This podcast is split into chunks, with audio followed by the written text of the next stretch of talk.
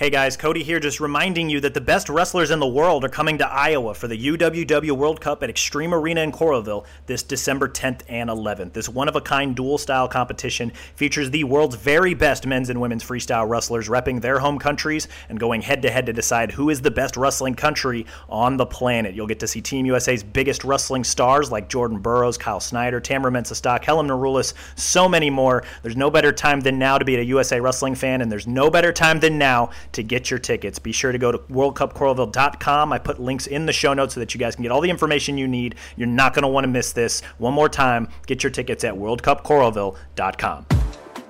Number one, obviously, all glory to God. And then there's a Cambus, the most efficient organization on the planet. I'm going to put a plug in because I think we're in the damn state of Iowa.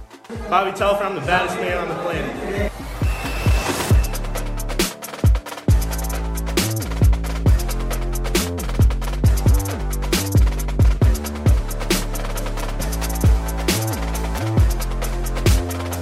Hey, what's up? Hello, everybody. Welcome to In the Room, a wrestling podcast from the Des Moines Register. I'm Cody Goodwin, the Register's wrestling writer, and I'm glad you're here.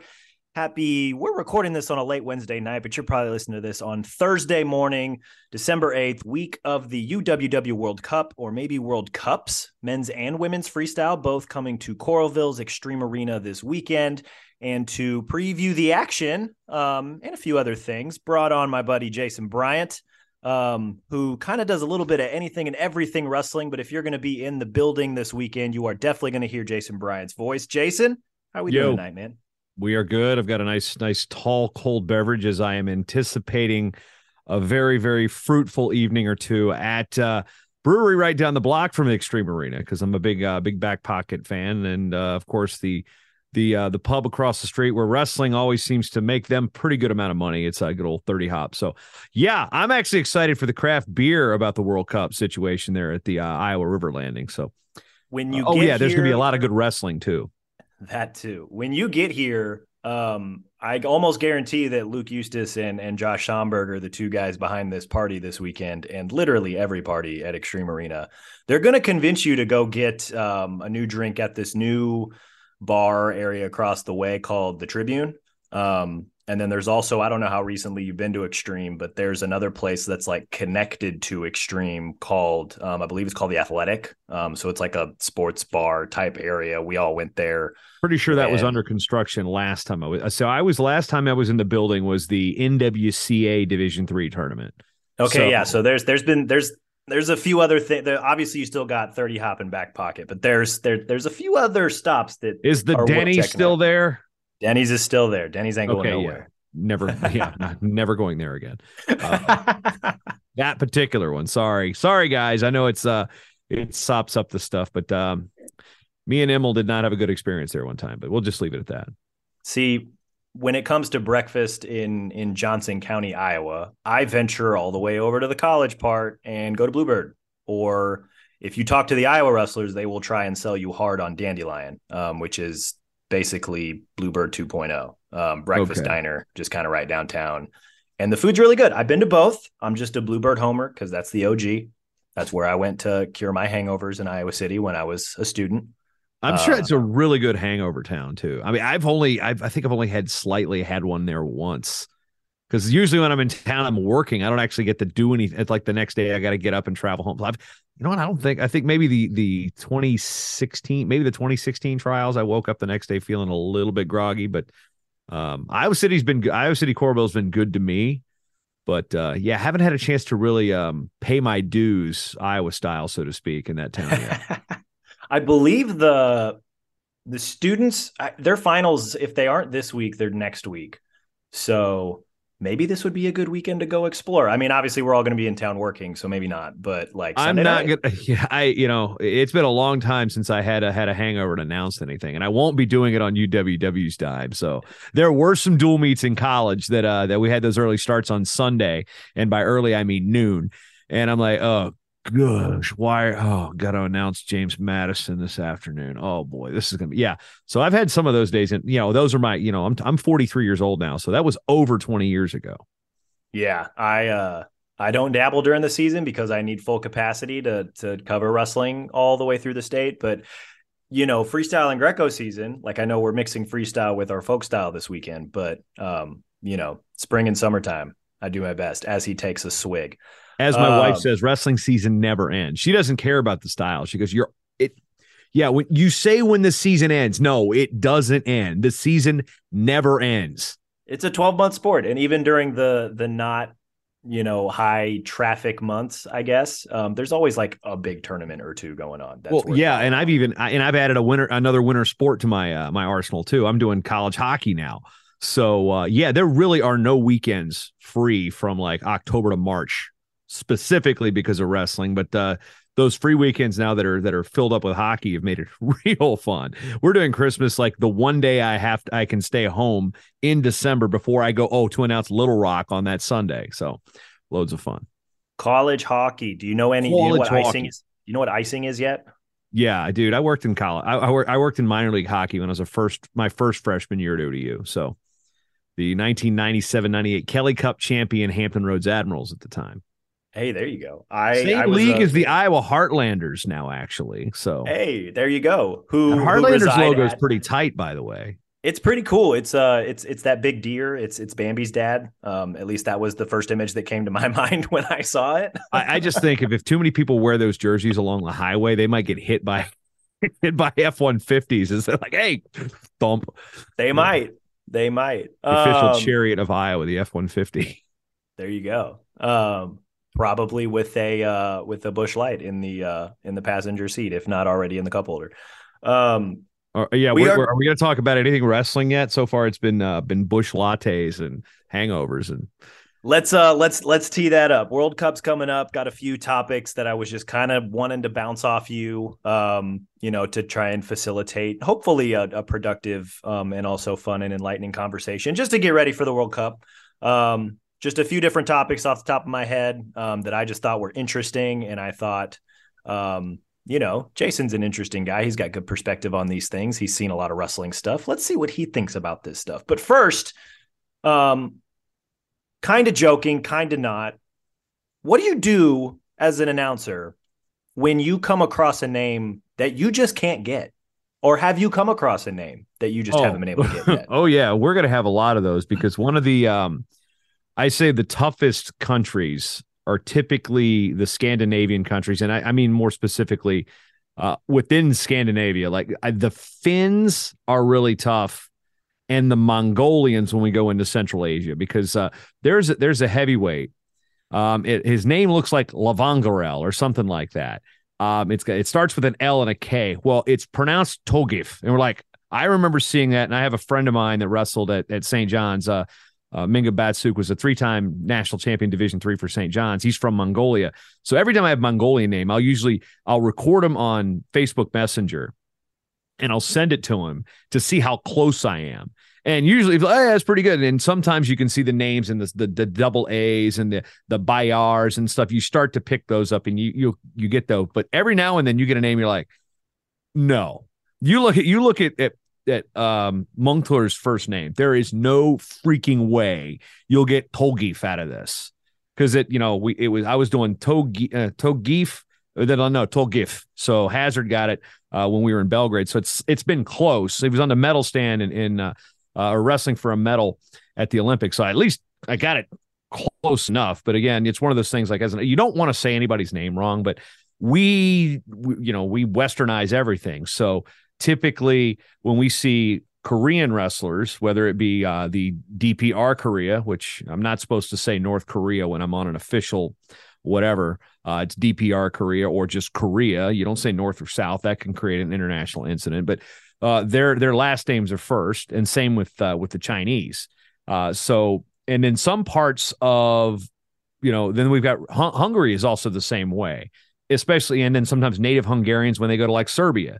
They're like, uh, that's Hungarian, so you'll say their last name first.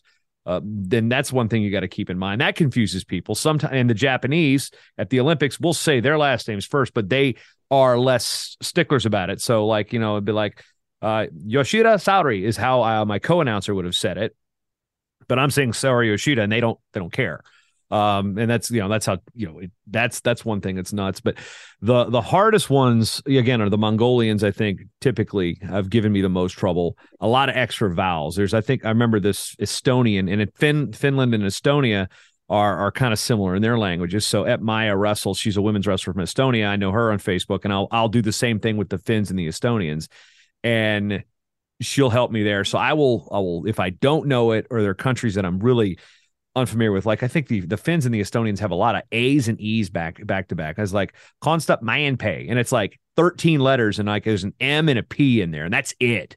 So it, it's kind of the opposite of an Armenian we had at the Worlds. He had not a the only vo- thing that was close to a vowel in his name was a Y, and it was like, are you kidding me? This there was one I took a picture of it. I put it on Facebook. Uh, and, and and the I G are like, yeah, can I buy a vowel? And this Ar- the, the Armenian had, I think it was sixteen letters in his name, and it was like K H Z R Z, you know. And I and I asked an Armenian referee uh, at the European Championships, because I had him earlier that year. I was like, "How do you say this?" He goes, "And I'm like, "No, just no, no." That's I'm clearing my throat, and I'm not saying this to be offensive. It's just like, some of these things, like in China, the, the the amount of vowels and pronunciations they have in their language, we Westerners can't speak. So it's, you know, it's like Sun Yanan, no, Sun Yanan. It's like, that's what I said. Sun Yanan, not Yanan Sun, uh, or not Yanan Sun. It's like Sun Yan. Okay. Sun Yanan, no, Sun Yanan. It, it's, it's just, uh, so what I do is when I hear it once, I'll like record it sometimes, and then I'll, I'll, I'll have it, and then I'll put this big Google Doc together, which I keep from year to year to year to year to year. And now that I'm learning VLOOKUPs, I don't actually have to copy and paste anymore. It's like, okay, search. The problem with that is sometimes the U W W spellings are different from one day to the next. So the entry list may have a, a, a like, oh my goodness, like when they moved, when he moved to Hungary, Ismail Musakayev's name gained fifteen more freaking letters. I'm sorry. There's, the, yeah. So the pronunciations, I mean, that's what I, I think that's the most sought after thing. Sean Kenny, Uh, who's an Iowa guy who works for E S P N and has done a lot of U W W stuff and E S P N stuff. He texts me today, goes, when do you get your pronunciation guide set? I'm like, I, you'll get it when I, you know, because I wait for the last minute to get this as much as I can. Only one hundred sixty names to worry about. So it's not like I've got the nine hundred names for the World Championship. So uh, there's the, the, the pronunciations are important. You'll keep them, and I'll keep them in a sheet, and I'll go from year to year to year to year and update it. And then we go to the back and the tunnels and such, and and we'll try to find somebody that knows English, and I'll have it usually in Google Translate and be like, how do you say, uh, like in Spanish, I'll be like, como se dice? It's like, how do you say? That's I learned try to say that in, in several languages, like in, in Russian, как ты сказал, is, is how do you say? So I'll usually get to the point right there. I'll say, uh, speaker, uh, or something like that, and they'll understand what I'm doing, and they'll, oh, okay. And I'm like, uh, you know, I'll, I'll sit there and I'll take my phone or, you know, my piece of paper, and I'll, I'll point to it. And it would be like, Togi, no, no, no, no, no. I was like, and then they'll, they'll like kind of laugh at me trying to just this poor American trying to just fail at their language. So it's been a lot of practice, a lot of reps. Uh, Georgians aren't a problem anymore because there are Idzes, Odzes, and Velis. They're pretty good. Um, there is no like, so like Geno, Petrius, Vili. It's not Geno. They don't do the Geno, whole G thing. Geno, Geno Givi.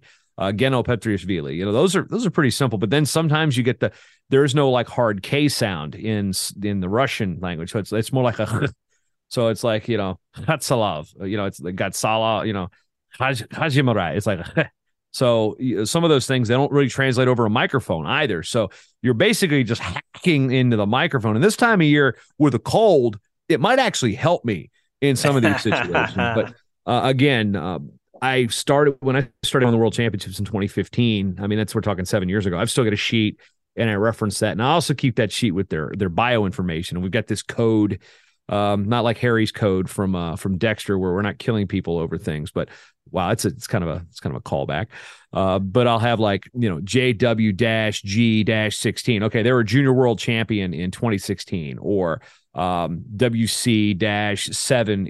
fourteen. They were seventh at the World Championships in fourteen. So I keep a whole chart of that and then have it color coded to, you know, orange if they were bronze medalists at the highest point, silver, gold. So quickly you've got the pronunciation. So I don't necessarily give credentials on everybody. If you've got a medal at the world level competition, that's another set of preparation. It's the credentials. So, you know, okay, who are we wrestling? Well, this guy has got, you know, They've won four world level medals. Or then then you sit there and look at like, oh, you see Japan's sheet just littered with gold, gold, gold, gold, gold at age group world championships. And you're like, wow, she's twenty-one and already won four world titles. So, you know, a lot of it, a lot of the, a lot of the research is more on the historical and the, and the, the credentials. Cause I also like to pull the stats like, okay, how many, you know, do a search W C G, how many world champs do we have? I think one year at the worlds in women's freestyle at seventy-six, uh, Adeline's weight where she won in Paris was, geez, what did she have? I think there were nine world champs at the weight, and of like twenty-four in the weight class, twenty-two were world medalists. So that's the type of stuff I also geek out about, is just those extra stats. So it's not just the pronunciations with it, it's the credentials. So I'll have something goofy to say, or I'll have something legitimate to say. Most of the time, the goofy stuff involves uh, Americans that are competing for other countries. And of course, at forty-three, I am, I'm a dad joke guy now. So, uh, you know, at one point pointing out that, uh, you know, Miles Amin is from the uh, the San Marino neighborhood known as, if I can read the card right, Michigan. So there's that stuff. Oh, you know. And then same thing, Angus, Angus Arthur from the Jamaican wrestling. Hot, actually, no, this year was fun because I had uh, I had uh, let's see, who did I have up there on the mat? Sebastian Rivera out there, and then we had uh, Ethan Ramos. So it was like, you know, Sebastian Rivera from the Puerto Rican wrestling hotbed of New Jersey. So, you know, it's sometimes it's in the delivery. And of course you can hear the groan, usually Rich Bender groaning, come on, J B, from the stands, you know, so the dad jokes do have a place. You just got to be very careful with when you present them. So a lot of it, a lot of the research is one, just to keep myself busy. And so I, I can also recall these things. So pronunciations are half the battle. And then the other part is knowing who the heck's out there. So. Yeah, well, and anybody who's been to, you know, any high-profile wrestling event, N C A A championships, world championships, I mean, you do so much more than just those, but those pique my interest because of, one, the high level of wrestling, and two, just the vast amount of competitors, and especially when you're talking about these international events, like, you know, I it's funny you bring up Sean Kenny. I was talking to him earlier this year before the world championships, and how, you know, he said it, he, it's easy to look up research on the American wrestlers. Mm-hmm. It is not nearly as easy to research all of these international wrestlers. And so I'm curious, as someone who's in the building and, you know, you're talking a lot, maybe not as much as maybe Sean would be on, on the stream or T V, but, you know, you're sharing a little bit of their backstory, right? Their credentials and whatnot. And I, I was always kind of curious, you know, what, I wonder what his process is like, because it's probably not unlike what I was doing earlier today, trying to track down, you know, okay, like, what are the team, you know, what's Team U S A? I'm going to take some credit on the baseline stuff. I share my sheet with Sean. so, uh, the Lion, uh, now he does the work on the heavy lifting when it comes to the personality profiles and talking to the coaches and getting, obviously, the development of a television story. But the facts and stats, uh, I'll say this, if it wasn't for U W W's database, we'd all be screwed, because uh, that wasn't actually owned by U W W until, you know, into the new regime, a, a like he's like a professor in Germany, a guy named uh, Hartmut Stander, created the database, went the old F I L A database, and it was on, you know, people will remember, call it, they call it the Foldeek database because it was hosted, and Foldeek is like a is like a mat company in Germany, and they gave him server space, so his database was there until U W W, I think, bought it and is now basically paying him to update it. But yeah, if that thing wouldn't exist, we'd be we'd be screwed, because half the time that he even spends time with spelling. And I've got, I've sent him a couple of things like, hey, this name, this person is this person because their name might be spelled wrong. Or, you know, when athletes get married, uh, you know, the, you know, our American spelling situation. So like Jen, Jen Page is going to be, well, Jen Rogers, but and it goes Rogers Page there. Well, no, no, it's Jen Page, or, or if she's going to go with the hyphen, or if she's going to go with the, the, the maiden plus married, be Jen Page Rogers. Sometimes she spells the hyphen. Um, that's a big reference for anybody that understands that one from the eighties. But uh, in the other case, you get the other way where, of course, Shane Sparks will bring us up every time. Alina Focken from Germany, you know, Olympic champion. Uh, when she got married, it said Rotter-Focken. So on the bracket or on the board, you're looking at it going Rotter-Focken A. And uh. it's, you know, try to try to do a broadcast with Jake Herbert, with him trying not to giggle every time you say Focken on the broadcast. F O C K E N. Yeah, actual name. I mean, I'm giggling just thinking about it. And Sean's done broadcasts with her too, and he's been he's had to try to keep it together. Yeah, they were on the Olympic call together for uh, yeah, at the, at the Worlds. Yeah, so uh, yeah, uh, yeah, Alina Rotter-Focken. That was uh, that was that was Rotter-Focken tough. Clever. Big fan. No, d- dad jokes, man. Got him. But yeah, the preparation, if it wasn't for the U W W database, it would, this would be infinitely tougher. Yeah. Well, I was, I was scanning through it today, and I love that, you know, if you search a name and you pull up their profile, you can, you, you know, continental championships, world championships, everything all in one. Like that was, that helped me out a lot. Cause I'm, you know, trying to figure out, and, and we'll touch on this here in a little bit, just, okay, who are some of these international wrestlers? Like, yeah, I can start with U S A Wrestling's release, but then also like, let me do my own research. How many world medals are we talking about at various age groups? So that's, you know, hey, yeah, shout out to U W W. Um, But yeah, I just, I wasn't sure what else you were all digging into as you kind of develop this portfolio of things you might say. Obviously, you don't say everything when you're behind oh, the mic no, at these events, no. but just things that you might want to share. There are things that usually you highlight, like when when somebody's out there. Obviously, when Yoshida was wrestling or Kaori Icho were wrestling with Japan, you know, you're, you know, I only got two years of them because, you know, I'd seen them before and I'd done some broadcast stuff before I did the P A, but you know, you see them, they've got, you know, thirteen, fourteen world championships. I, I even did a graphic. I think Yoshida won seventeen world titles, world or Olympic titles. Pretty good. That's disgusting. It's going back to the, the cadets, you know, before they cut off. The, and they'll remember there's ten years where there weren't cadet world championships. So some of these, these greats that we've got coming through now, um, you know, actually, I think there was somebody that was, I think it was Melina Noumanville. Yeah. Another, another French, a French Greco wrestler.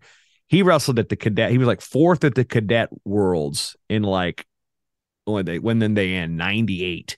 Yeah, like that guy was wrestling up until like two years ago. I'm like ninety-eight. Okay, you're cadet. You're you're you're forty something, dude. You're thirty-eight. You're, I mean, so you see somebody that's got a cadet in there, and it's it got a nine preceding the year. It's like you're old. And trust me, yes, that stat got thrown out there. I I would hope so, but the, you know, Noumanville wrestled at the end. If you go back and cadet world champion, uh, cadet world uh, play, you know, wrestled for a medal in the cadet world championships in nineteen ninety-eight. His opponent born in nineteen ninety-nine. I think I had that one one time. Well, and the thought that came to my head was like, oh yeah, you know, if you know, uh, yo, these, you know, all the, these Japan wrestlers, like, do you have time half the time to even spit out some of their facts because they're so good and they they're probably gone. rack yeah, up you gotta, yeah, like two minute tech fall. Lace. It's like, hey. Oh yeah. Like and, and then there's like how good they are. Like Eri Tosaka swept the quad and she, she won worlds thirteen, fourteen, fifteen, Olympics and sixteen. Uh, where's she been since? Oh, she hasn't been able to make a team. That's disgusting.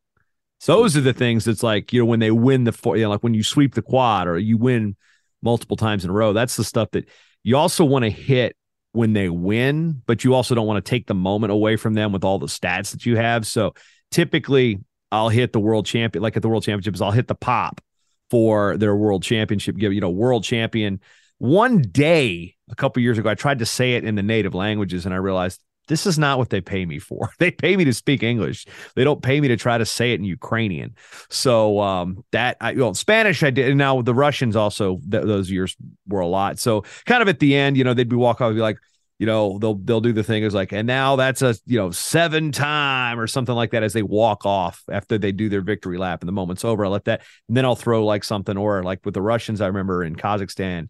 Uh, one of the guys was walking off and it was like, Champion Mira. And they're like, their fans are like, yes, he said something in Russian. So uh, those are the things that I also like to add to it. A little bit, little bit of a little flavor in regards to things that you don't normally hear. Uh, I'm, I, I guess I'm kind of snarly in the way I speak with some of the championships. And then, then you switch it up with being kind of regal on the, the podium calls. So those are also the other things. You can be loud and, you know, excitable like I am at the N C A A championships, but when it comes to the podium, you have to dial it down and kind of button it up a little bit. You're not, you're not cracking jokes when they're getting a medal around their neck or getting a trophy handed to them. How does the process change for the World Cup? It's a team event, right? Not that the World Championships aren't, but like this is very specifically team on team, one country versus another. Does it change at all? It does, because U W W does things a lot differently than what we're used to, you know, and, and the last time people saw a dual meet in Iowa City, all right, here comes Fat Bottom Girls and here comes Jacob Warner running out the tunnel. And then here, you know, here's, here's Younger Bastida. And there you go, they go. And then once match is over, here comes Sam Scott, or here comes, you know, Tony Cassiope. Well, I did the World Cup in Baku last month. So, yeah, so I've, this will be my second World Cup, you know, in two months. So what they did is, okay, match is over, and they only had one mat. And that's one thing wrestling people in America about. you can run this a lot faster if you did more mats. Well, no, it's that's not how we do international wrestling. So again, don't try to apply folk style logic to a freestyle event. Same thing as like you're trying to watch freestyle. Well, that's two in folk style. Well, this ain't folk style. Stop thinking about that. The same thing is with how they do presentation. They do the walkout. It's very international. It's very uh, guided. It's not run back from the tunnel, get fired up and, you know, throwing a t-shirt in the crowd or anything like that. They're, they they line up, they walk out, and, you know, the coaches get the, the appreciation. They'll walk out with the team at the beginning. And, you know, when the, I'm not sure how we're going to do it with the two mats. That's one, one, while I'm getting down there on Friday, we'll run through a couple different options, but uh, that said, okay, this match is over. All right. In the, in the red from Azerbaijan, you know, sixty-one kilos coming out. Boom. His opponent in the blue, you know, sixty-one in there. I had uh, another, you know, I had the native language, I had a Azeri speaker. So he would follow me up and put it out. And then they'd go, they'd wrestle, match is over, call a winner. They do the hand raise and then they're out. And then you wait, pop music, uh, the, the, the pop and the music comes up. And I love the Eurotrash stuff that they play, you know, uh, Megaphone Live, the production company that does this stuff internationally. It's great. I think I know Ben Clement from, uh, from there is coming over. He he's out of, uh, out of France. He'll be over there with them too, kind of helping uh, the crew in Iowa do things like how we do them uh, internationally. But yeah, it's a little different. It's going to be a little bit of a slower pace. It's, you're not going to run through it. Duels will probably take every bit of an hour and a half, two hours, just like you would. Uh, and then, you know, duels are easy too, because you'll, all right, U S, all right, we're going to wrestle here. We can take a break and go to thirty hop, come back, come and do it, do it again. Or if you want to stick around and watch it, that's great because, uh, you know, the sight lines in Extreme Arena are great, but that's how it's kind of going to be, I believe, to be orchestrated is, you know, we're going to, we're going to close it out. We're going to go close it out and going to go. I don't know how they're going to do with the men and women if, because women's matches could go faster, uh, especially if, you know, the Japanese are out there blitzkrieging people or if the Americans are out there just crushing people. So, um, you know, the format is going to be a bit more, um, processional, if you will. I like that. I like that. It'll kind of give a, I know, you know, mixing freestyle with our folk style because, you know, we're, we're in December now. Um, well, I just, was going to have to get, get used to that with the women's team. So, cause that's a freestyle thing. So that don't tell them, don't tell them that they're not ready for that yet. Actually, I think most of them are ready for it, but it, there's definitely going to be a pretty steep learning curve. I, um, to a point, I think, I still think there's a little bit of a bitterness from the Metcalf Frayer final into two, the trials in twelve. Oh my know? gosh. That we, I was, so I worked at the student newspaper. A quick By far the worst set of rules ever. So I don't blame anybody for getting those things wrong. That's one thing I, too. We haven't had a major rule change in international wrestling since two thousand thirteen. There's been I was, the, yeah, yeah, we have. Um, I was working at the student newspaper at that time, twenty twelve, um, the Daily Iowan. And, Um, I was a freshman, just kind of tagging along with the primary wrestling beat writers at that time. And I remember sitting next to them because um, th- there were two beat writers at the time. One named Sam Lawaji, grew up a wrestler in Minnesota. The other one, Molly Olmstead, um, from Michigan originally, not a big wrestling person at all, was kind of learning on the fly. Um, the match ended. The crowd went crazy. Me and Sam put our hands in our heads. And Molly's like, oh, my God, what happened? And like that was like that. And Sam was the one writing the live story that day on Metcalf. And that was his lead that like, you know, the match ended and Brent Metcalf threw his hands in the air and the entire crowd inside Carver Hawkeye went crazy, even though he lost. Like it was just nuts. It was nuts. It was absolutely crazy. One of the most yeah. jarring moments I think I've ever seen in my life. And I wasn't doing the P A that year. Uh, I didn't. I was um, I think that was in the. So I, they were, I was actually I just remember sitting up at the table because I was still at U S A Wrestling at the time. And I'm just like, these people don't know Freyer's got the four. No, I Frayer got because Frayer had the four with the, you know, his, his, you know, his tricky chest wrapper, you know, the full throw, you know, it's just the criteria was confusing enough, but that, that whole period system was the, in Greco it was even worse. It was basically the binary code of wrestling because everything was oh one, one, oh, one, one. It was like, I think if you spell that out in, bi- in binary, it said, this is freaking boring. Uh, But yeah, so thankfully the rules where we've got, especially with freestyle, are so much more action oriented. You know, of course, there is the the contingent that doesn't like us. Oh, it's half wrestling or whatever. It's it's fast. It's fast. It's fast. You know? It's full of action. After ninety seconds, somebody is always behind. Like that. You always know that somebody's always winning. Somebody yeah. is all like, with the exception of, like you said, the first ninety seconds. Because and that's another thing too with with the announcing is. I will repeat rule sets, but I won't read you the rule book. I will explain, okay, you know, you know, sometimes I'll even make joke, you know, a joke about well, scoreless here, probably expect to see a passivity any moment now. Yep. Red passive confirmed. And, you know, especially in Greco, when a lot of it, you don't see any points. It's like point passivity and position. And you just rattle that off real quick and pop your plosives with all the P's and learn your microphone technique that way. But um, freestyle, thankfully, you you don't get very many two one matches when they're all shot clocks, which actually you're not even supposed to say. It's supposed to be activity period. It's another thing that's important is our terminology internationally. I never say push out and I never say shot clock because it's a step out and it's activity period. Now you know why I'm so caught up on semantics with certain words that shall not be named. I'm I'm down for the step out conversion. Um, I need to probably be conscious because the straight arm push gets that. You no points. If you yeah. push somebody out with the straight arm push, they will do the whole motion straight arm push and usually white paddle it. Yeah. Um, as for the shot clock slash activity clock or whatever, um, meh. Yeah, like, that's not one I'm. I'm not gonna. I'm not gonna. I'm not gonna die on that hill. Um, much like you know, I'm not gonna die on the whole like all American. Five time kind of thing. So, um, that was our discussion the, nationals. Have it, yeah. That's I it, don't that's, care. We, we can we can go a total separate pod on that one.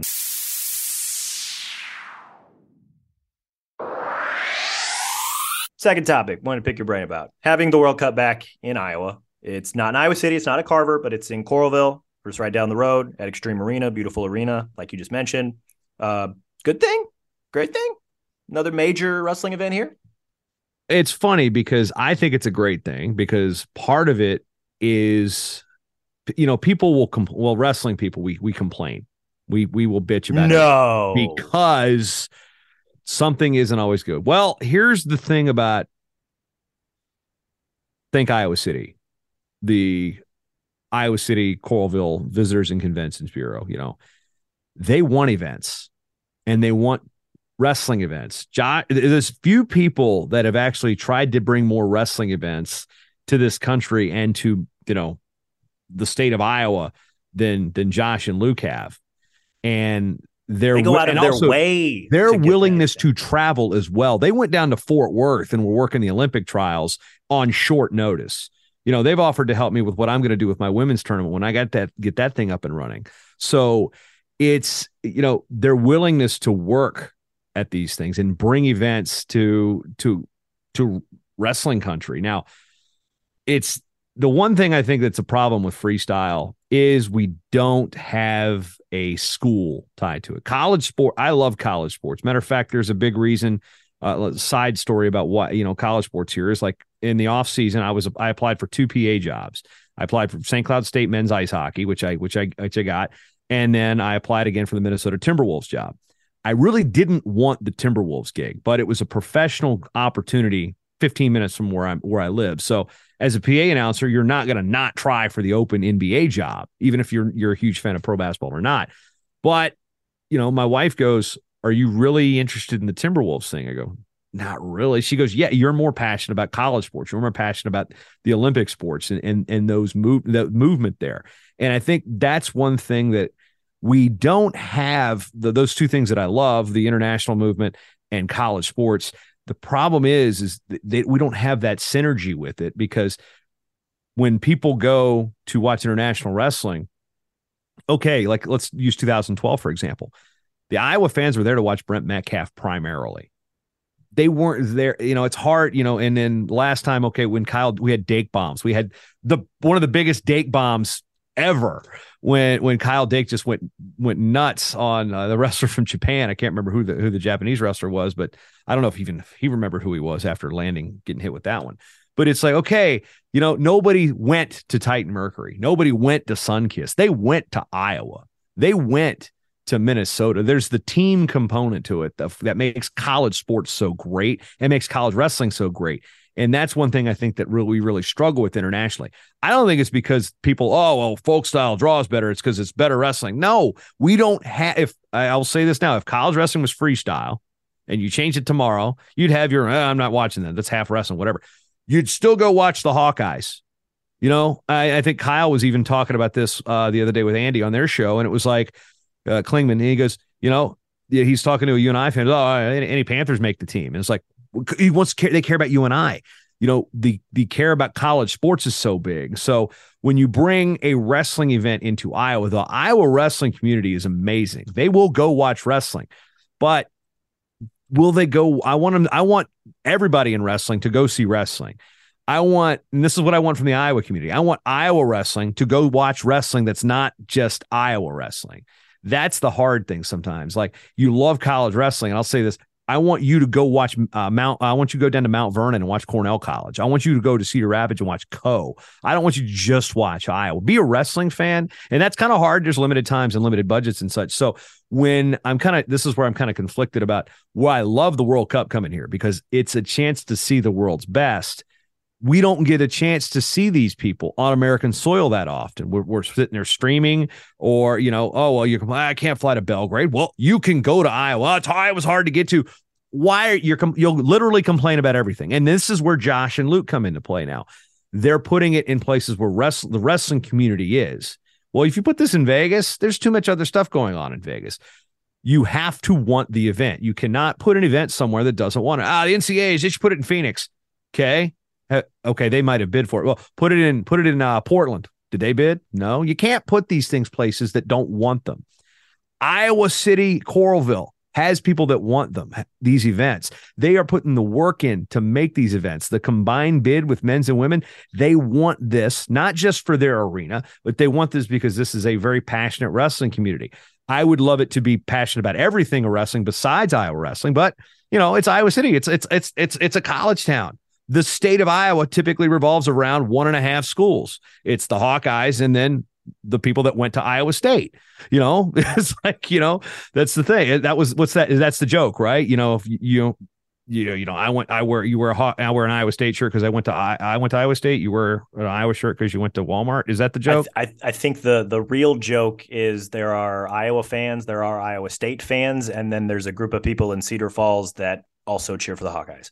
Like, by and large, that's that's kind yeah, of. And I'm not saying game. that to I'm not saying that to insult Iowa fans, but that's just what, from what I've seen from up here, that state above Iowa is, you know, the state, like, that's the pro sports team in, in the state of Iowa is everything Hawkeyes. You know, the Cyclones can be great, but they're I just you know they are overshadowed by the University of Iowa. Yeah, it's it's a different draw, and yeah, and yeah, and well, and if, to that point, we just wish know. we could have the wrestling community as passionate as it is about Iowa wrestling, be passionate about wrestling because you've got a great event. And I know you're, if it's not the Hawks, you don't know these people, but on the same side, this is where those Hawkeyes want to be.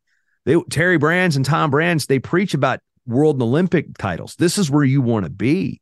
This is the type of event you have a chance to see. And, you know, this is a prime opportunity for kids to get autographs and meet your heroes, because the access we have in international wrestling at an event like this is greater than it would be Uh, you know, at the N C double A championships, where you may run into them at a restaurant and there's three hundred thirty athletes. But, you know, Jordan Burroughs gets mobbed overseas. He gets mobbed more overseas than he does in the United States. So um, I, I think it's great that it's here. I love that it's here. I think that the staff is great. It's a first class facility. I, I just wish there was more real buzz about wrestling community, not just the diehards. The diehards are paying attention. And I think the marketing, you can blame the marketing. Like, you got to want to know, you got to want to seek this stuff out. So if you don't know it's here, then you're not really paying attention to wrestling, because it has been in every freaking wrestling podcast. Josh and Luke, you know, I mean, it's been every, it's been on Flow Ads. It's been on my show. It's been on your show. It's been everywhere. You can't miss this if you're a wrestling fan. It's been hitting you in the face. So um, I realize that's a long answer to a short question, but, uh, and, and there was a lot of stuff to unpack there, but I, I'm excited that it's going to be in Iowa, because Iowa fans have done very well showing up, and the, the Midwest fans have done very well showing up. Like the Olympic, the Olympic trials are a different animal, because that's once every four years. That, but like the World Cup in twenty eighteen, good crowd. Uh, now we get a little bit more of an intimate facility, and, and if it should be loud, should be full, and you know, maybe making it a hard ticket perhaps would be the best thing. Next time it comes next year, you're not going to wait to buy your tickets or wait for a two for one. You, you, if you don't go this year, you do have another crack at it next year, but don't, don't, just don't make excuses not to go. No, I agree. And, you know, among the many things to unpack, um, you know, one of the things I did, like, I, you know, everybody's done their Team U S A breakdowns for men and women's, and, and the roster, and, you know, the twenty men and the nineteen women that are going to be there. Um, you know, I made it a point to include, um, you know, hometowns and college schools, you know, just so people can kind of flip through it and just, oh, They went to Penn State. Oh, they went to McKendree. Oh, they went to Campbellsville. Oh, that's a two-time national champ. Oh, that's a world medalist. Oh, he went to Michigan, like that, to just try and drum up a little bit more interest, or to at least help people maybe identify with, like, you know, yes, they're diehard Iowa wrestling fans, but like, you watch those guys scrap in the Big Ten. Like, now they're representing U S A this weekend. Why don't you come on out and see how they do, you know? And then I've got another thing coming later this week on, you know, international wrestlers to watch. And, you know, I lead with a joke where it's like, hey, you should probably watch all of them because they're all really good. But if I had to pick twenty-five, here are the twenty-five.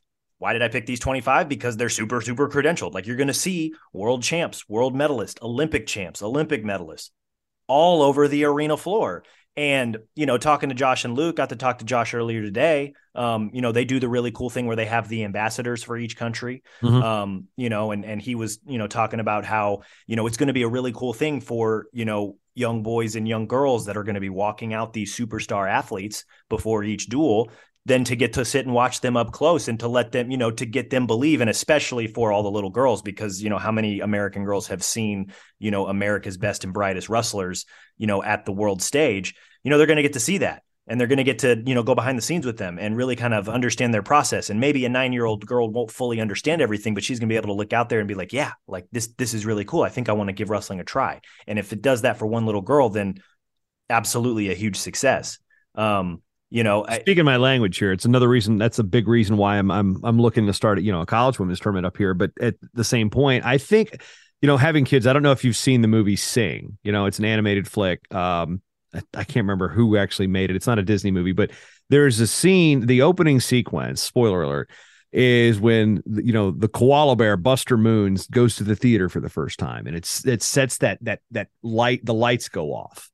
A couple weeks ago, my buddy's kid is huge into hockey. Got them tickets to Saint Cloud game and tour the locker room. When they're seeing, when he's seeing the players like do the little soccer kick war, just the look in the face.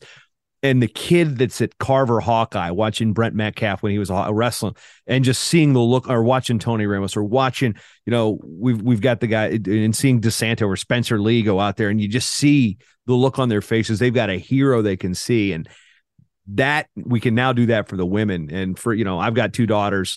They haven't given, they haven't found anything that's got that look in their face on that thing yet. But when you know it, you know, when you see it, you recognize it, whether it's your kid or somebody else's. And that is going to happen this weekend.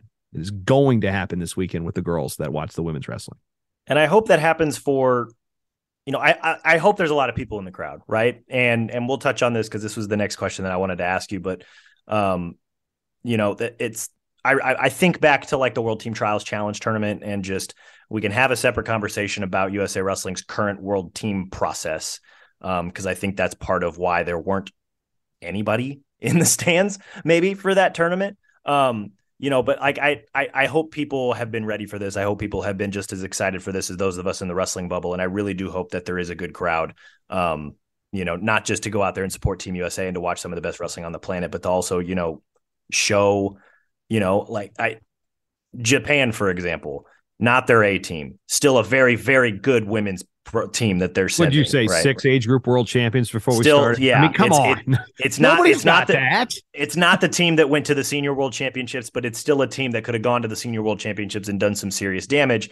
You know, like I, like, I mean, their cadet I, team would win senior medals, and I like, like, and I want their, I want their senior team to, you know, listen to the reviews from the, the Japanese women's team that did show up this weekend and be like, wow, like that would have been cool. Like I, I, I think they have like their Emperor's Cup or their Emperor's Tournament going on this weekend. That's, That's why cool names over there too. I mean, it's amazing. Yeah, like and, the Emperor's Cup. Yeah, there's like there's a reason Japan's women's A team did not show up, and I think, you know, not the entirety of the Japan men's A team showed up, but like I want them to be like, oh, it's back there again next year. Well, yeah, let's go. Let's send out, let's send the hammers. Let's, let's, you know, cause we want to experience that, that atmosphere. Right. Which is not something that, you know, and you could probably speak to this for doing international events, not something that they're probably used to. Right. I don't know. The Japanese women are, are they're, they're, they're the asterisk when it comes to international wrestling, I think, because yeah, well, while they may not, I mean, their media though, like when, like I remember first time going to the Worlds in oh three, and, you know, Icho and Yoshida, they're wrestling back then, by the way. They just finished up in sixteen, mind you. So uh, thirteen years before they retired, I see them in New York City, and then they come off the mat, and there's This is the first time I'd ever seen photographers actually fighting, literally fighting, elbowing one another. Just they're trying to get the shot. I mean, it's like paparazzi coming off the mat. So I'm like, oh, this this shit is real. So yeah. So when you see that, and then when you go to Iran, uh, I have never been to Iran. When you go to an event where you have a lot of our, our Iranians, or you go to an event in Turkey, and or or you know even even in Russia, I've been to Russia for the two thousand ten Worlds, but you just see, I just Iran probably is the one everybody always points to because it's like, you know, no, no, no, no, it's like a World Cup game nonstop. I mean, their fans travel really well. Or over, no, they don't travel uh, from Iran. They're all that's the people that live in the United States or wherever will flock. Come to along. See their, yeah, come along. Let's have a party. Wrestling. Yeah, that's why they like to have, like when the World Cup was in when L A, you know, the the the, the Iranian contingent was huge. You know, when they when they come to New York, there's there's a lot of uh, you know na- you know Iranians that live in New York City. I mean, they find the pockets of where they are. They will go. I don't. I'm curious on what's what what how many how many uh, Iranians we're going to have in in Coralville.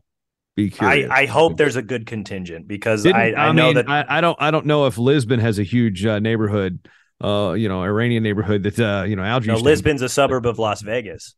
Tongue firmly in cheek. Love you, Brad Smith. Um, even gone to Stanwood. Anyway, the we kind of touched on the, the the third topic I wanted to get to, the fact that both the men's and, and women's are running in the at the same time, first time ever. Um, I think we're both fans of that.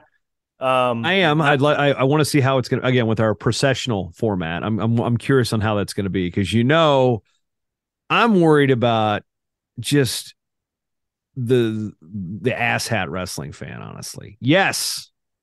You're entitled to your opinion. Doesn't mean you have to shout it from the rooftops. Just sit there. If you don't like something, just deal with it.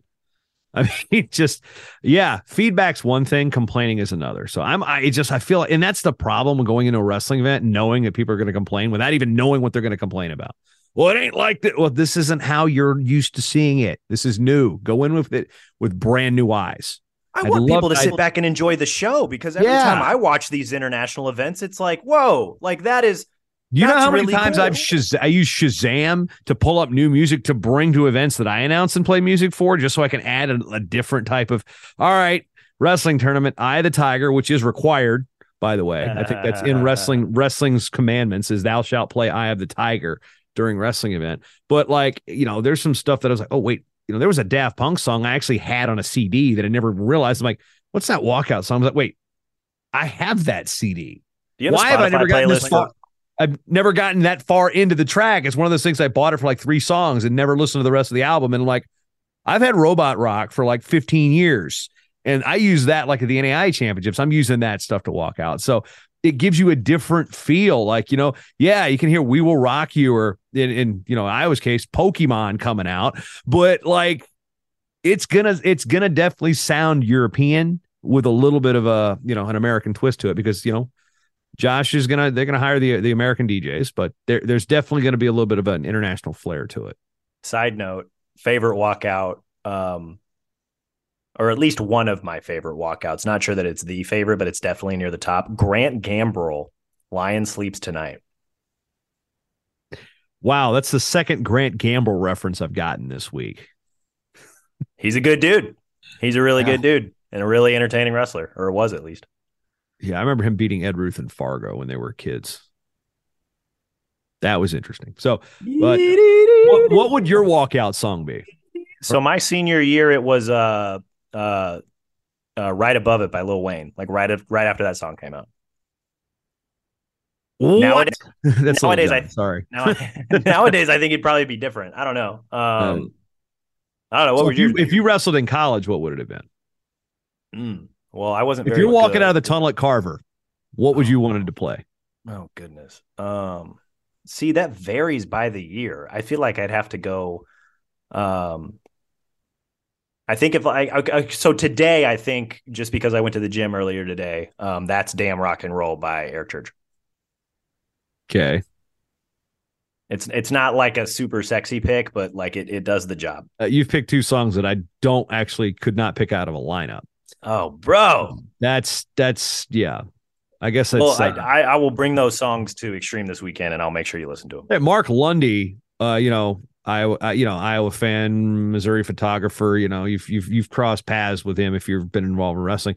He Shout got out eight one six playing some bluegrass or something in the eyes, like, because I could do this. Like, yeah, play this. He's like, yeah, th- you can, yeah, find that song. I'm like, and I'm playing it. I'm like, you had me play this. At the, I'm never playing this again, Mark.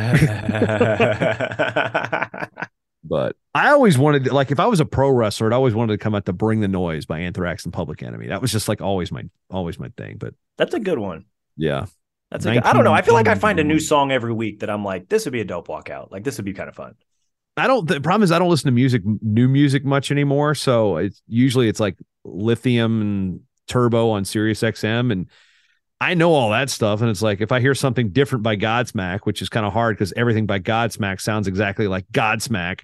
Um, you know, they're all like, oh, doo, doo, doo, doo. Oh, yeah, it's Godsmack. You don't even have to hear the song. It's like most of A C D C's later stuff.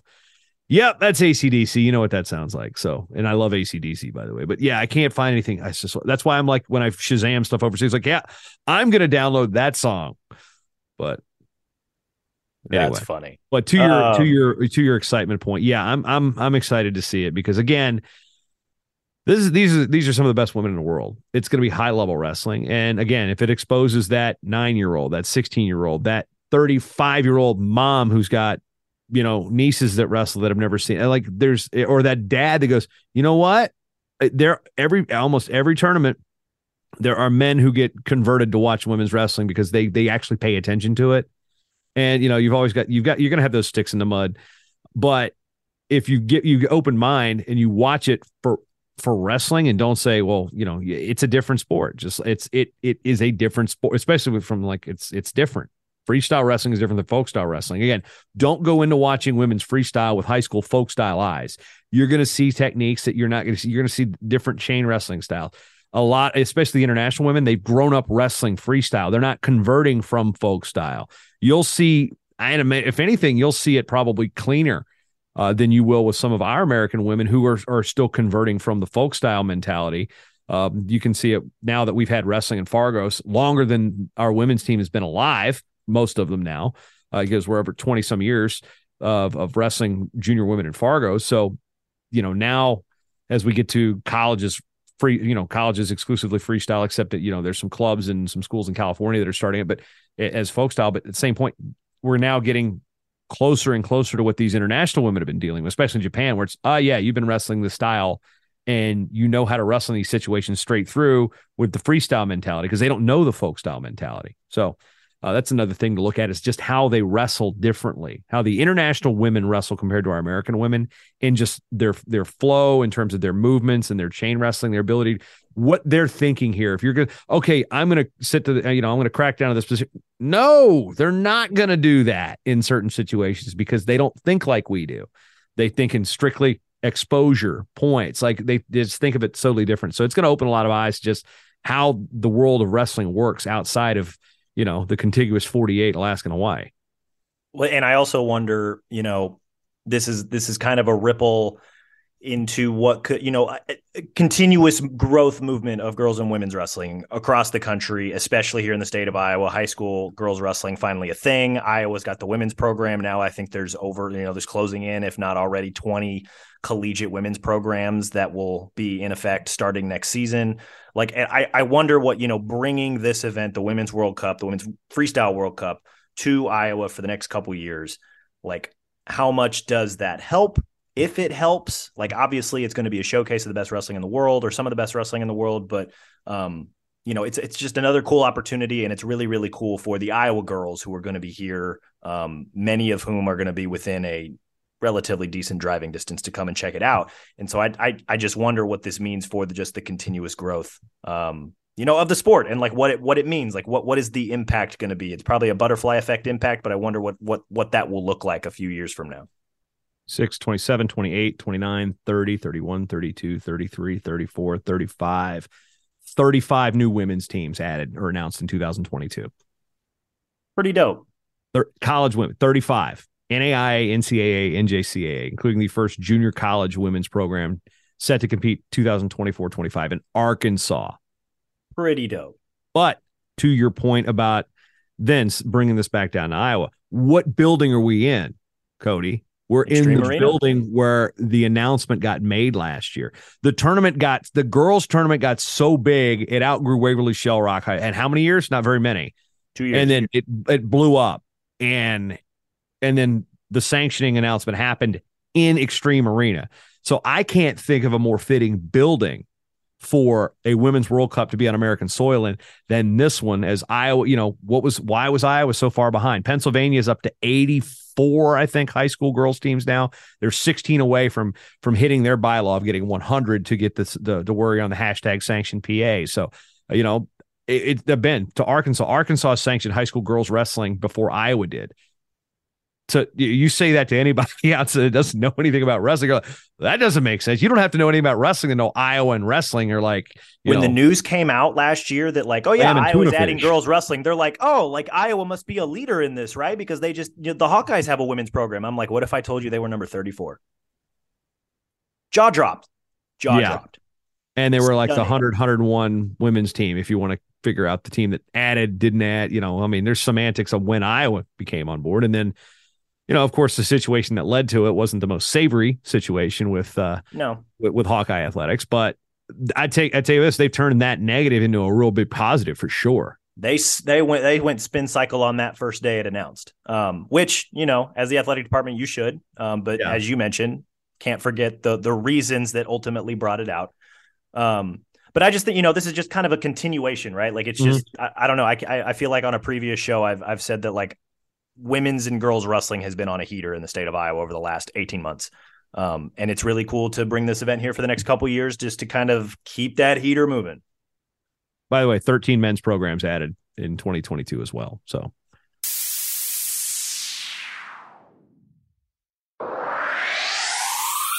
Speaking of men's and women's going at the same time, which again, we both agree is really, really cool. Um, the rosters. Not the full A teams, mm-hmm. not the full superstar allotments. There's a lot of star power, but not the teams that won the team title or the team that took second, men's and women's respectively, last September. How do we feel about that? It is what it is. I hate I hate that term. I hate that phrase. I hate using that to explain anything, because that, all that means is I don't really have an answer. Uh, as far as, you know, the opportunity to see, you know, Jordan Burroughs at thirty-four years old uh, to to compete on American soil. You know, he's a guy that's going to take it, take advantage of that opportunity. Uh, you know, I don't know why some of our stars aren't wrestling. That's that's between them and their coaching staffs, or maybe maybe this is the time of the year where they used to recuperate. I mean, this is interrupting a training cycle or a rest cycle. So again, not being in, a, you know, the camps are different too. You know, one training cycle that, you know, whatever. You know, even with Burroughs, so use him for example, his training cycle in, in Lincoln in his twenties is probably vastly different than now in Philadelphia in his thirties. You know, what what is what is Seth Gross's situation now that he was the number one guy and then, you know, just missed uh, wrestling for a medal. I mean, had had a had a barn burner there for a bit with with the guy that wrestled for an wrestled won an Olympic medal. So, you know, what are these guys doing? Hayden Zillmer, you know, we're not going to see Gable Steveson in the immediate future. So there's an opportunity for him to emerge, you know, okay, I'm going to take this, you know, some of these people have a real good opportunity to cement themselves in that role heading into the Olympic trials year. So uh, part of it, you know, you know, Kyle Dake, you know, he's getting younger. So, I mean, he's probably, uh, you know, in a, in a century seventeen level by next you know? year, probably. You know, I, you know, Kyle is who he is in that respect. So I think it's, it's kind of a, a running joke with that, but again, we don't know the nagging injuries. It's not like other sports where you have an injury report. We this yes, these are professional athletes, but it's not a professional sport. There's no Vegas line on this stuff that not yet you know, justifies. Yeah, not yet, not justifying this, or even, you know, as I'm learning in hockey, a, a lower lower body injury, upper body injury. You know, though it's that doesn't tell you anything, but it just tells you something. Uh, I mean, how many of these? Sometimes it, it's wrestling's hard, right? That should be that's a shirt. Wrestling people is hard. forget that. People, People forget wrestling that. is hard, and these are professional athletes. They are. This is what they do. This is their livelihood, and the whole sport is predicated on beating someone with your own hands and taking that spot from them. So, th- I mean, it's I mean, it's a combat sport. Granted, you're not getting hit in the face like you are in the U F C, but it's still somebody physically trying to take something away from you. And that does take a toll on your body. So yes, uh, I'd love to see everybody. I'd love to see a full lineup. I would love to see what we had in Belgrade. Realistically, that's not the case. Just like when you go to any sporting event, I, I think who's who's out right now? Is it Rudy Gobert or Carl Anthony Towns? I don't know. It's the team in town that I didn't get the job for. Uh, I don't know. One of them's hurt. They're not, you know, there's going to be a kid that's going to go to the game tomorrow or wherever at the Target Center and not get to see the player he wants to go see because they're hurt. That's, unfortunately, that's sports. I hate it.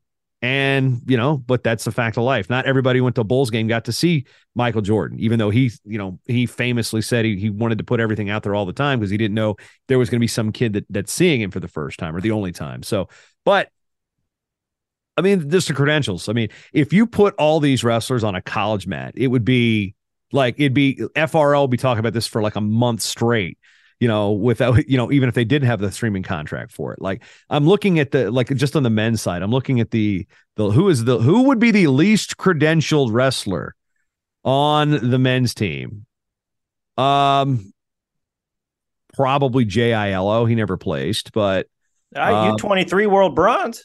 But I'm saying, looking at it from a folk style lens here, from a college, right, yeah, yeah. Like, okay, Jay. And then, you know, people will be like, well, who's Daniel DeShay? Well, he was a Division two national champion. Um, Two-time. Yeah. And, you know, he, uh, he started his career Division one. I. I mean, so you look at, I mean, you know, looking at that senior team, it's like, okay, you know, Hayden Zillmer's All-American. And now back to what you were saying, I'm looking at the colleges. It's like, okay, you know, we've got a, we got an Illinois, a Michigan, a Rutgers, a Penn State, a Nebraska Kearney, we got a South Dakota State. Gross is the only, you know, former Hawk in the field. Uh, you know, I got North Carolina, you know, a couple Penn States, a Lock Haven, Arizona State. You got Indiana. You got Gwiz from N C State and Binghamton, North Dakota State. I mean, so uh, again, back to your original question. It's it, uh, it's it's a hard wrestling is hard. It's a hard sport, and we don't know what they're dealing with. And I'm not going to say they shouldn't tell us what they're dealing with, but um, until there's a requirement, it's kind of hard to say, hey, you should tell us why you're not wrestling. You know, some people, you know, are coming off of Christmas, you know, I mean, I've got to do my family Christmas a week after this. So who knows, maybe that's the only time. Maybe, maybe they're dealing with something at home. Maybe they're having a kid because this is the only time when you have, when you want to schedule children, uh, you might look at your wrestling calendar and be like, okay, if we want to have a kid here, I can't go here because it's the Olympics. It's here. It's N C A A. Okay. We got to go here. And maybe, uh, you know, there's some December babies coming. Who knows? There's a lot of moving parts to this, and I don't mean the, the childbirth thing. Totally fair. All of it's totally fair. I mean, um, I just schedule my kids around N C A As, Fargo, and the Olympics and Worlds. So, I mean, it's I mean, even if you're not wrestling, it's a real thing. That's probably T M I for your listeners there, though. That's hysterical. Um, I'm thirty. I don't have to worry about that just yet. Um, although I'm forty-three and I'm done, so I don't have to worry about it either. There you go. Um I'm, I mean, hey, full stop. It's a bummer. Um, you know, do it, I want to? See, it is. Do I want to see what you know? I, do I want to see the Thomas Gilman return to to Johnson County, Iowa? Yes, absolutely. Um, do I want to see? You do know, we want to see Z- Thomas Gilman's return to Joe's Nighthawk? That might be actually a little bit more interesting. But yes, I would also like to see that. On a side note, um, you know, like I do. I want to see Zane and and Kyle Dake and David Taylor. You know, all the superstars were there in twenty eighteen, and yes, Russia and I, and Iran weren't there, but it was still so much fun to just see the whole A team there together, just whipping ass and taking names, and it was really really cool. You know, for all the U S fans that were there. Um, you know, do I want to see on the women's side? Do I want to see Sarah Hildebrand? Do I want to see Helen? Do I want to see you know Adeline's dealing quite literally with you know a new child, so maybe not her, but. You know, two children, sh- plural, you're right. Twins. You're right. Twins. I should have known that. Um, you know, brand new mom. Totally get that. Um, you know, do I want to see the rest of the A team? Like, yeah. Yeah. I want to see the A team. Speaking of the mom thing, you want to talk about a dynamic in you don't really think about, you know, because if we haven't had to deal with in wrestling until, you know, Christy Davis famously, you know, was was pregnant when she won a world title. You know, that was, you know, like very far along when she won a world title at like nineteen years old. So uh, there are there, there are stories here that women's wrestling presents, like Sarah McMahon fought in the, fought in M M A after having a couple of kids. So uh, there are situations that that women athletes are now bringing to wrestling that we've never had to deal with prior to, you know, the first U S team that went to the Worlds in nineteen eighty-nine on the women's side. So, you know, we're we're, you know, And I often joke that women's wrestling, nobody's grandma wrestled. Well, we're pretty much, well, I think we're almost there, you know, almost. you know, we're pretty much almost there in terms of, uh, you know, seeing the first, you know, granddaughter. Uh, I mean, talking about Christy, you know, her, her daughter Kayla wrestled at, at Emmanuel and McKendree, and, you know, she's in her twenties now. So, you know, when, when Kayla decides to get married and have children, it's like, okay, Christy, who's my age, is going to be, you know, to eventually be a grandma. And it's like, okay, yeah, my grandma was a two-time world champ. Or my grandma won nine world medals. Like, that's going to be something that gets said. And that's one thing I think it's awesome about, about the women's wrestling. Now, speak, you know, and, you know, we're not going to see, you know, and this is, this all stems from, you know, geez, the, just the beasts that Adeline Gray and her husband are, are going to, you know, I mean, uh, her husband's a pretty stout guy. So I mean, there's no doubt that, you know, they're, they, they might be playing professional sports somewhere, somehow when, when they get to that age. But, uh, but looking at the roster here, what I do like about the women's roster, we haven't spent a whole lot of time talking to them though. You've got, you know, a new Hawkeye on there. I mean, you, and Iowan, you know, Felicity that Taylor. Is, that is really cool. That's, that's a cool draw with Felicity there. Um, You and know, finding and a, a way to make her academic schedule work so she will get to compete next year, too. Get well, she never took a red shirt at McKendree. So that's yeah, that's I mean, why it was able to work. Well, and also, again, getting creative with that. And then, you know, because the the rules around women's collegiate wrestling, you know, there there are still there's still some emerging sports flexibility in terms of, OK, eligibility and such. Now, granted, N C A A schools are going to compete as N C A A schools, but I'm looking at some of the names here, you know. They've come through. People know Emily Shilson now. I mean, she's been on the ladder. She's won a couple age group world titles. They know Jakara Winchester. She's a world champion. They followed uh, Jenna Burkett's, you know, battle with Helen Maroulis right after losing her mom. Uh, you know, Lexi Basham comes out of nowhere and a Texas. Yeah. You know, and the, Michaela Beck spent time wrestling with the Hawkeye Club. Kayla Miracle won four college titles. You know, Jen Page, you know, Jen Rogers has been on, uh, you know, age group world teamer and such. And then there's names, you know, who, you know, people who looking at who, who Sienna Ramirez, this is your first opportunity. If you haven't been paying attention, you know who that is. Solon Piercy is a young up and comer. She wrestled on the college level for quite a bit. Uh, of course, I mean, Alor, you know, she's the world champion at eighteen, and Scott, three, Road, three very, different very, world, world, yeah, one year, you know, yeah. She did it. I think only one other person's done that. Uh, because it both happened this year, and somebody shockingly from Japan, and Skylar Grote, you know, she, she's somebody that's been in people's people's radar because she grew up with, you know, she, you know, being prevalent on social media. So uh, her performances now she's back. I mean, she really was hurt quite a bit. And now she's somebody that people pay attention to because, again, their presence as athletes. And now people, oh, I know who you are. Like Jordan Burroughs kind of ushered this era in in two thousand eleven, being the athlete on social media that really created that following there. So oh, I see and, his goal. And, and these women have done a great job with that, too. So uh, I think there's so many things on the women's side that check so many boxes. And again, I think Felicity Taylor is just one of the cooler a- angles from the Iowa women's side, because, again, but she's not be wearing a black and gold singlet yet. And that's, again, going to show up to want to watch Hawks. So hopefully this can be opening the door. Like, okay, you know, it's the Iowa kid. It's going to come wrestle in, in Iowa in arguably the biggest women's wrestling event that's ever been in the state of Iowa. Yeah. Yeah. I mean, well, and then on top, you know, you open that door and, you know, we hit all the big names, but like Alyssa Lampe, she's been around for a long time, two-time world medalist. Um, Alex Hedrick just recently won a U twenty-three medal. Like, there's a lot of credentialed wrestlers on this women's team. And that kind of leads me to the, the two-parter about maybe we don't have all the A teams. Does it impact the odds of how we think U S is going to perform?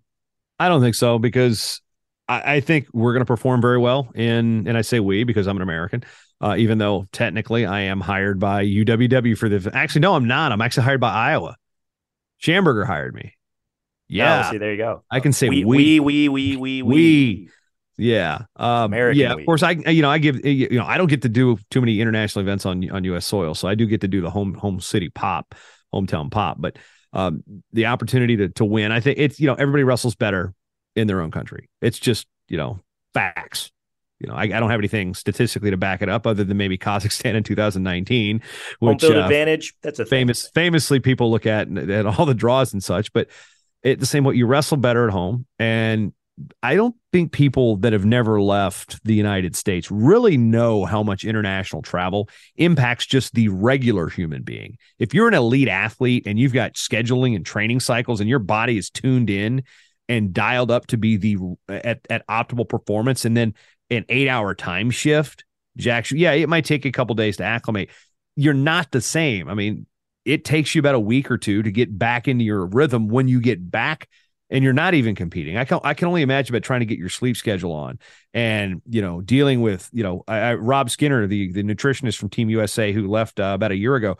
I mean, he had duffel bags, hundreds and hundreds of pounds of American stuff, the, the beef jerky, the fruit, the, the water, the stuff that you can't get overseas, for the athletes to be as, you know, dialed in as possible. And we have the resources for that in the United States. Whereas I don't know if Kazakhstan or Kyrgyzstan have that same type of deal when they travel. I mean, some of these people are going to be coming to the United States for the first time, and this is going to be different uh, because I do think, you know, every, every place I've been, I've been to twenty-seven different countries, and nothing's like the United States.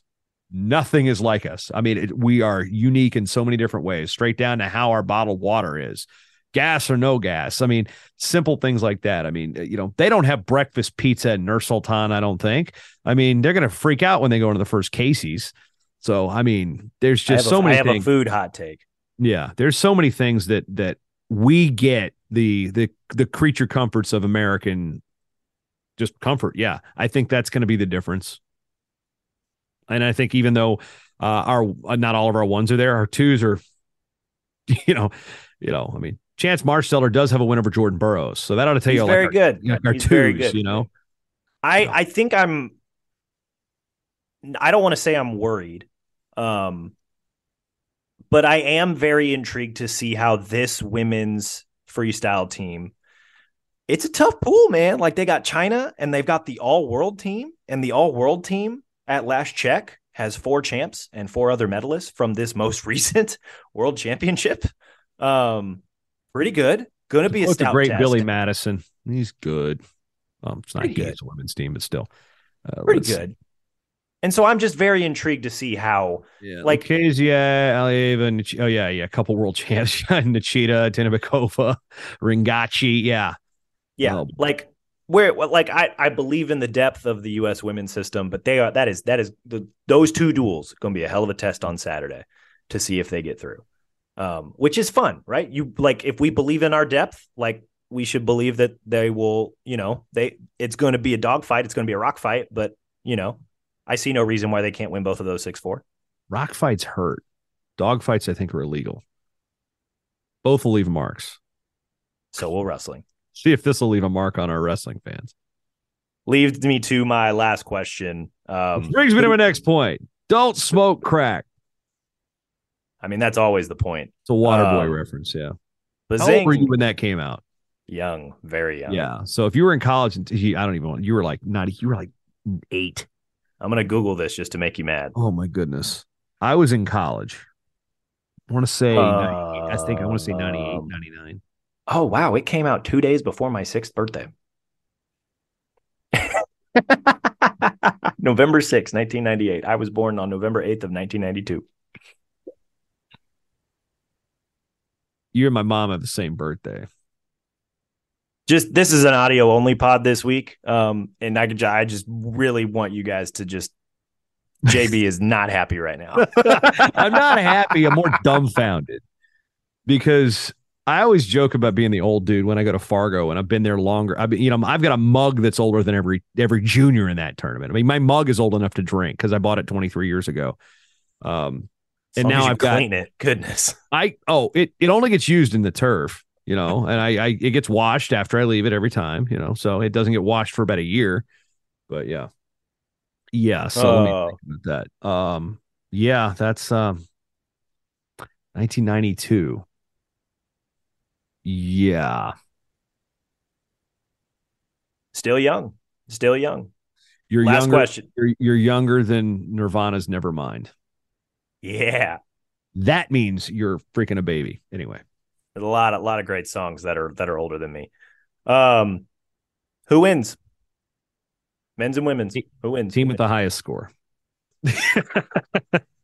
I'm not gonna not pick the Americans just because that's just I, I that's sacrilege. I can't do it. I can respect that. I think uh, I think they both get to the final. I think uh, and I'm gonna I'm gonna probably wake up on Saturday. I, I don't know. I'm also afraid of making another pick because the uh, the Minnesota Oklahoma State pick I had on my Instagram picks of the week of the worst dual meet pick I have had in my entire career. Even counting the matches that got thrown out, I lost four out of seven that were actually wrestled. I'm like, ugh.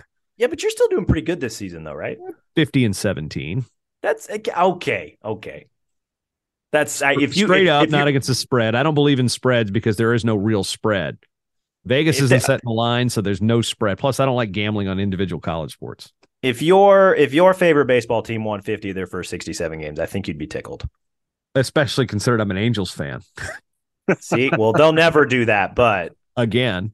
I feel like every Angels game is like Mike Trout went four for four and yo, like yo, hey, Ohtani. Mike Trout still on the D L. That's every Angels game. Ugh. And Shohei Ohtani did something that hasn't been done since Babe Ruth played, and the Angels lost four to three. Like that's every Angels game. Yeah, and Arson Judge signed with. Ah, uh, yes. If you don't know what we're talking about, Google it, uh, or actually search that on Twitter. It's not Google's not going to do it. Hashtag uh, Arson Judge. Hey, man. So you you you think an American sweep? Just because. Hey, you, you're I, not you're you don't people don't tune into me to get great insight on wrestling tacticians. They get they get the behind the scenes stuff. I as as an American fan, I want to sweep. I want America. F yeah, I yeah. want both. I, I can finally get to use my toy on the show. Yeah. I, I I want a clean sweep. I want thirty, thirty and oh all the way through. I'm also a little bit more realistic than that. I don't think that's I don't think thirty and oh for both squads is going to happen. Yeah, coming um, to save the day now. I'm going to get a whole lot of usage out of that thing. Um, I think I I think the I think the men win a barn world. You're right, man. Now I'm sitting there looking at that women's world draw. Ooh. Yep. Yeah, man, that's a that's a tough group. I I th- I think the men win a barn burner over Iran, um, and I think the women lose a barn burner to Japan in the final.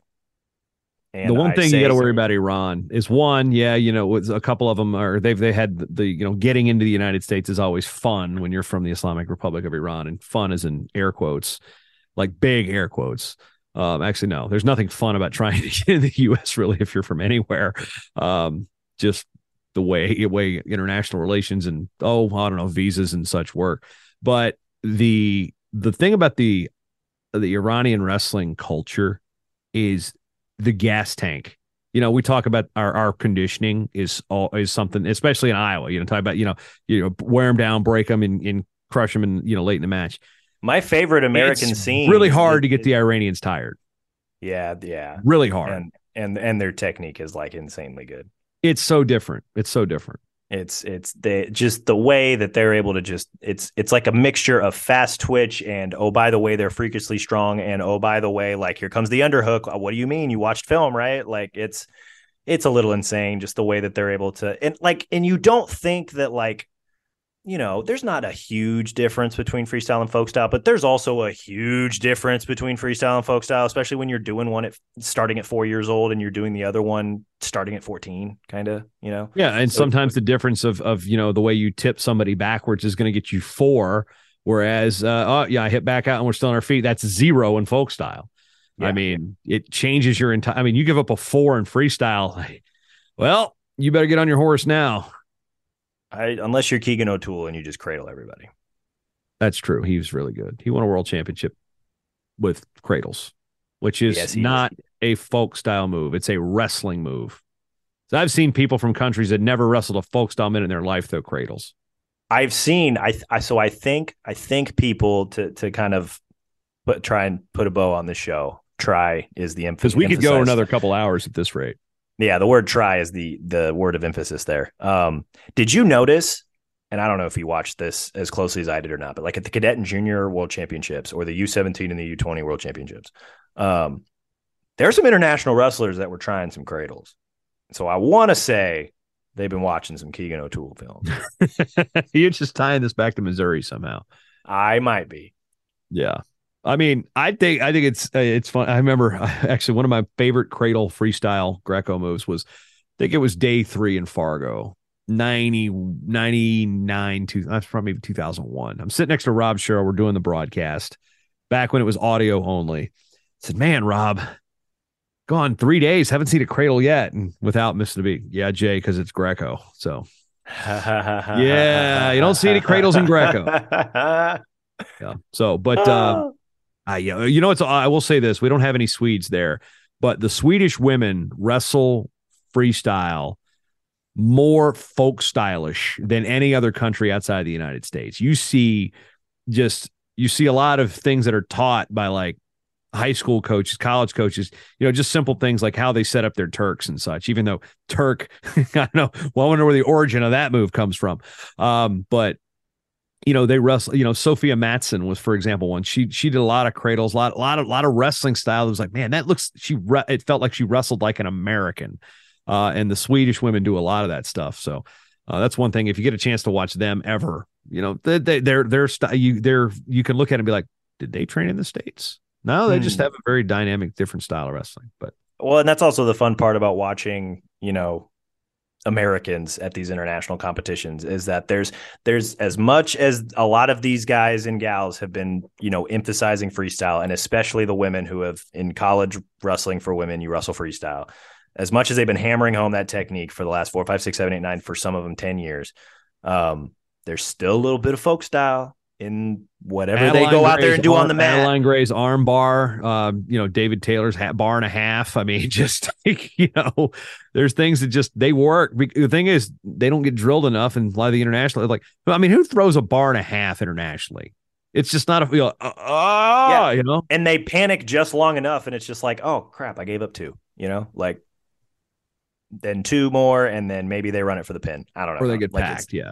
It's just, it's fun. It's fun. This was fun. Any final thoughts before we sign off, J B? I want. I was curious what your what your uh, terrible food take was. Uh, oh, about K C specifically? Yes. I don't know if it's terrible, but I am just of the opinion, as again, I'm not a native Iowan, so mm-hmm. that's an important thing here. And um, I am not a native Minnesotan, and we have K C's prevalent here as well. Um, the best breakfast item at Casey's is not the pizza, but the fully loaded breakfast burrito, and it's not mm. particularly close. And I will okay, stand by so that. Knowing the way, so I, I spent seven years as an undergrad in college. So, put sorry, those, Doctor Bryant, Doctor Yes, Bryant, yeah, they're called that too. Um, that's why I said undergrad. So that being said. Um, I probably did some things to my uh, internal structure in my twenties that probably don't sit with me well now as a uh, middle-aged, balding father of two.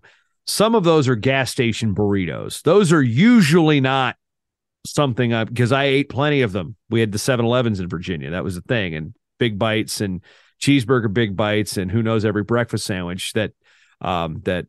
We called it called it Andre Sevs because the guy that worked at seven eleven's name was Andre, had Buddy Hollyglass, this cool dude.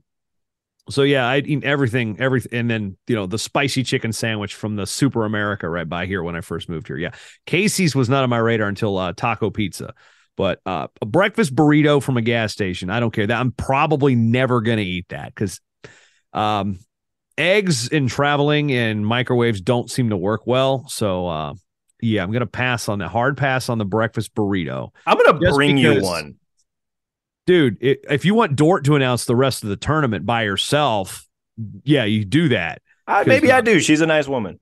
She's great. And that's another thing we can throw out there. I'm I'm co-announcing with Dort the future nice. of Hawkeye women's wrestling because uh, Gary Mayab, her husband, is, is on staff with Carissa. So as Josh Schamberger said, one of the great things about Gary Mayab being uh, hired as an assistant at Iowa is he's got himself a built-in women's announcer uh, for events or or any wrestling event because they'll be in town. So uh, Dort's great. I announced the N A I A championships with her and done a number of number of events. So you're going to hear two distinct voices. It's not just going to be me. Uh, trying to get through these Mongolian names, but uh, Dort will be there as well. So, and she's, uh, you know, so you'll have an Iowa voice on there as she's a transplant. So, and to wrap up the show, I believe she said she's bringing some monster cookies if that piques your interest. Oh, monster cookies? That's a glorious, glorious thing. Cause, uh, yeah, I think I got several of those left. It's baking is a thing here in the Midwest. And, yeah, well, I'm announcing hockey last week. My, my my wife and her sister and her mom and all got together and baked a bunch of cookies. So uh, my blood sugar's through the roof right now. But uh, I look forward to working with Dory. I look forward to coming down to Iowa. I look forward to talking wrestling with some fans. I look forward to thirty hop and back pocket and the Iowa River Landing. And apparently uh, Sean Kenny's supposed to take me to the airliner. Never been. Um, Good pizza. He, yeah. Okay. Is, is Casey's pizza? I don't know. Anyway, I'll, I'll probably go to Casey's and get a bag of beef jerky. I will, uh, uh, you know, I'll try to find myself. I always got really underrated. It's an underrated food state.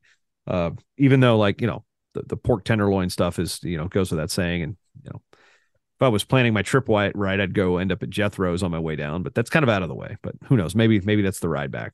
Anyway, but yeah, I'm looking forward to it. Um, Iowa City, Coralville has always been great to me. I, I love coming there. Uh, been there a lot more for international events than I have uh, than Hawkeye. Last time I was at at Carver actually was the uh, the Twitter duel, and uh, ah. yeah. Well, last time I was there for a for a uh, Iowa match, the Twitter duel, and I got stuck in Charles City on the way home. That's as far as I got because I, I was white knuckling it. It took me three and a half hours to get to Waverly. That ought to tell you how bad the roads were. Yeah, I remember. Yeah, because I had to. I drove from Iowa City to Kansas City for to go to the Chiefs game the next day. How did I'm a you nerd. Do that? Did you go south? Oh yeah, you probably outran it that way. I tried to outrun it north, and that did, did not work. It uh, it had hit the snow had hit so nasty that I like three hours to Des Moines, and then about two hours to the border. So already four hours, but once I got to the border, it was clear. Yeah, once I got to the Minnesota border, it was clear. So, yeah, because yeah. if I didn't stop in Charles City, I there was nothing between. No hotels open. It was like, that's about it. It was well, so what's the next one past Charles City? Um, it's another city, like the name city. I don't know. Something. So I'd have to look at a map. That's I don't know, your... I don't know if it's Nashua or something like that, but it was uh, on that way, Avenue of the Saints. Yeah, that was took me took me nine hours, nine and a half hours over two days to get home from that one. So. Whoa. Now, if there's something in Carver and it's on Big Ten Network, I'm sitting in my speakeasy. I think I the a, weather should be clear, but uh, yeah, I have a fully stocked bar, fridge, and uh, multiple multiple toys that I can just basically off with all the time. So that was that was a good one. That was a good one.